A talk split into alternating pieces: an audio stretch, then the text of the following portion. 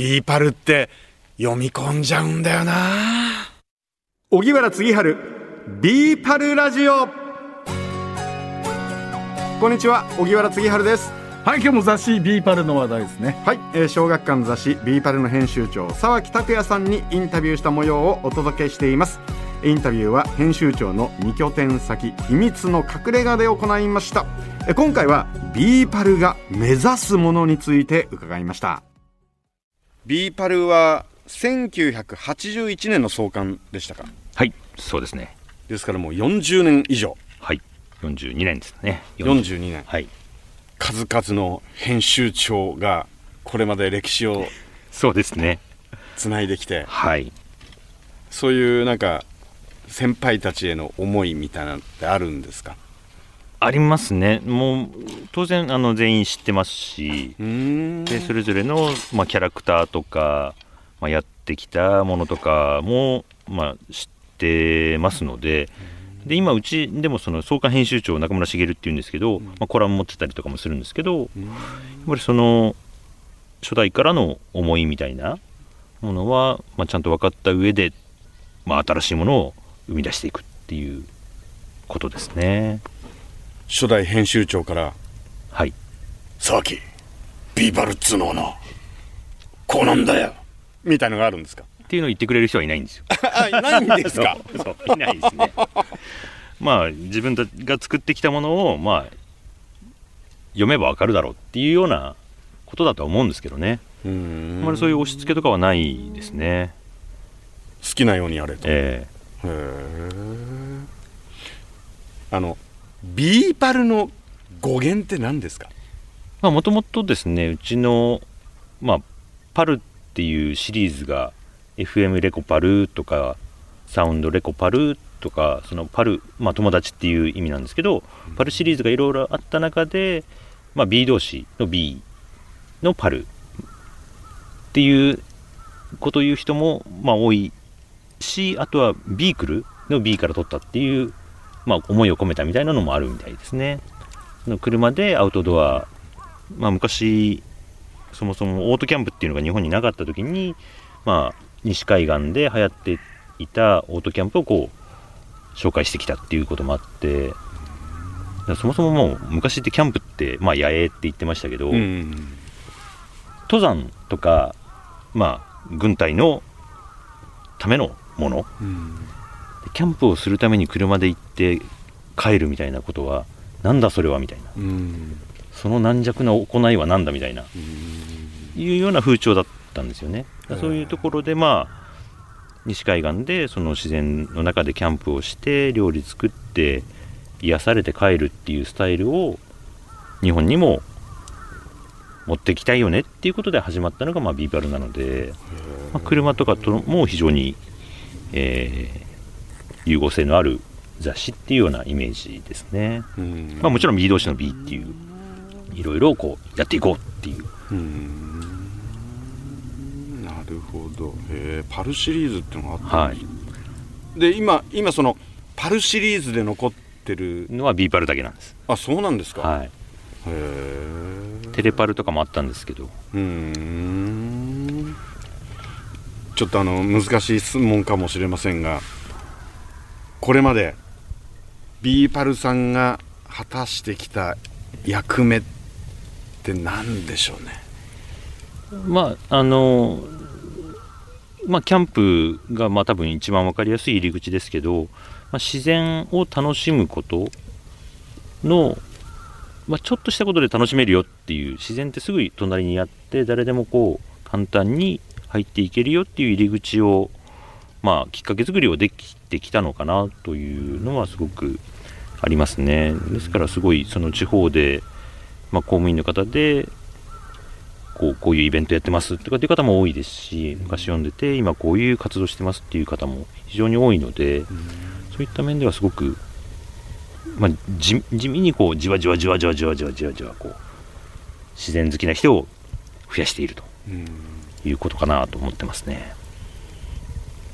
もう多くの人たちが知ってるビーパルですけどもあのここの40年以上の歴史の中ではい。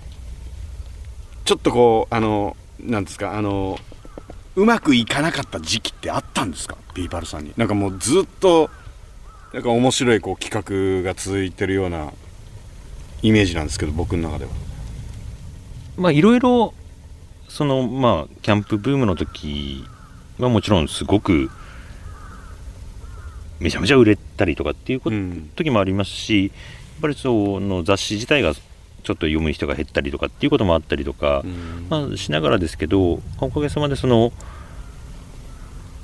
キャンプとか、まあ、アウトドアの雑誌っていうのは、まあ、そんなに数が多くないので、まあ、その中では、まあ、すごくずっとトップで走り続けていられるのかなといううん。のは、まあ、本当にまあラッキーなことですけれどもでもあのスポーツも同じかもしれません。トップならではの苦悩みたいの ありそそうですね。まあなんだかんだ読者の方の方が長,、まあ、長かったりとかアウトドア歴も40年以上なんですみたいなう人も多かったりとか創刊から読んでいてみたいな。うんどうなんだい？君は？みたいな。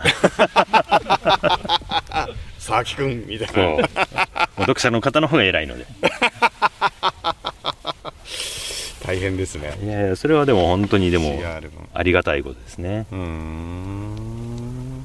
まああのこの先の企画はなかなか言いづらいところあるかもしれませんが 言える範囲でなんかどんなアイディアがありますか？そうですね。まああの夏前というか春新学期ぐらいからはやっぱりこう初心者も含めて、まあ、いろんな新しいアウトドアギアが出ますので、まあそれをちょっと編集部員総出でチェックした記事をやりたいなとかですね、まあそこから先もなんかいろいろこう失敗談を集めてみた企画をやってもいいかなとかですね、逆にどんな企画だったら読みたいですか？いやでもあの失敗談いいですね。そうなんですよ。というのはもうあの失敗だらけですからね私も。まず失敗から始まるじゃないですか我々素人は。そうですね。でもその達人たちもそこから始まってるんだっていうのがなんかちょっと安心するというか。はい。あそれいいですね。いろいろこう楽しいんじゃないかなうん。といろんな方にこう取材してもう本当にこうキャリアが長い人でもこんな失敗するんだとか、初めてだと逆にこういう失敗なのとか、こんな面白いことがあるのとか、そういうのをちょっといろいろ探っていければいいかなと。思ああとじゃあ一つ。はい。えっ、とその都市部にお住まいの皆さんは、はい。えー例えばこう鍋や、えーそのキャンプ道具を洗ったりするときにはい。その狭いベランダでやでやらなければいけないこともあるじゃないですか、そういう時にうまくやる方法とか。あ片付けとかですよね。片付けとか。もう本当にテント干すの最高に大変ですからね。街中で。そうですよね。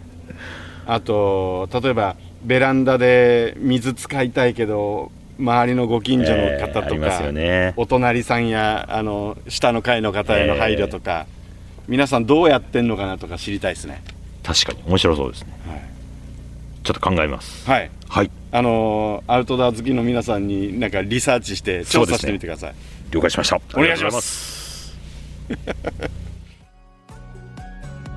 読者の方の方がいろいろお詳しくて編集長まだまだみたいなことを言われたりすることもあるらしいですよ。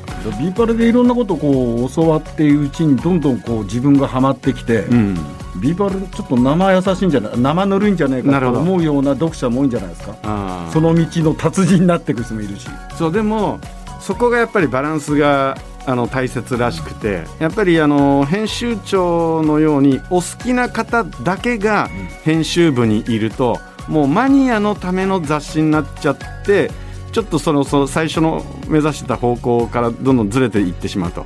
ですからうちの編集部には実はアウトドア未経験者とかあとおどちらかというとインドア派の人たちもいてそういう人たちがいるからこそあのバランスが取れたあ紙面になるんだというふうに話してましたね。で、えーその BE-PAL まあ今もう何ですか SDGs 時代の leading magazine、えーですけどもあのーそもそも BE-PAL って名前はどっから来たんですかとあ B ってあアルファベットの B だけじゃなくてそこに E がついてるんだよね。 BE 動詞の BE そうそうそうそう。あのそういうふうに言ってました。かつてその小学館の雑誌にパルシリーズっていうのがあったんですって。知ってます？サウンドパルとか FM レコパルとか。レコパル。はいあのエアチェックなんて言葉が流行った頃にそうだレコパル。そうそのパルシリーズで今残ってるのがこの B パル。あそういうことなんだ。だけだそうで、うん。えー今国丸さんがおっしゃったようにその、まあ、B 同士うん。の B とかあと当時そのアメリカの西海岸で流行っていたオートキャンプ、はいはい。まあ、あのオートですから乗り物ビークルっていうじゃないですか、まあ、ビークルはあのアルファベット V ですけど、うん。その響きの B から取って B はいパル。っていうのがなんかあの語源だそうです。で、えー今そのお編集長は、えーまさにあの二拠点生活を、はいはい。お自身から実践しているわけなんですけれどもまたこう1,000坪の広いところで、僕も初めて伺った時にうわなんか楽しそうなんかやりたいなってやっぱ広さ。僕も早速趣味のラジコンを走らせちゃいました。ラジコンやったん。だいや本当ですからあの今度、えー編集長の2拠点先に我々が遊びに行ってお邪魔をして遊んでるところをまたちょっと録音させていただければ。なそうですね。はい、国丸さんもぜひ、何やりたいかな？うん。何が千坪もあったかな？はい、ドラム缶風呂は設置してあるあいいね。え当然で出てからのキュッてのがね。ああいいですね。俺はそんだけでいいや。はい。千坪関係ねえや この番組を Apple Podcast や Spotify でお聞きの方は番組フォローと星5つ評価もお願いします。え番組をフォローしていただくと新しいのが更新されたら通知が届きます。荻原次春ビーパルラジオ。お相手は野村国丸と荻原次春でした。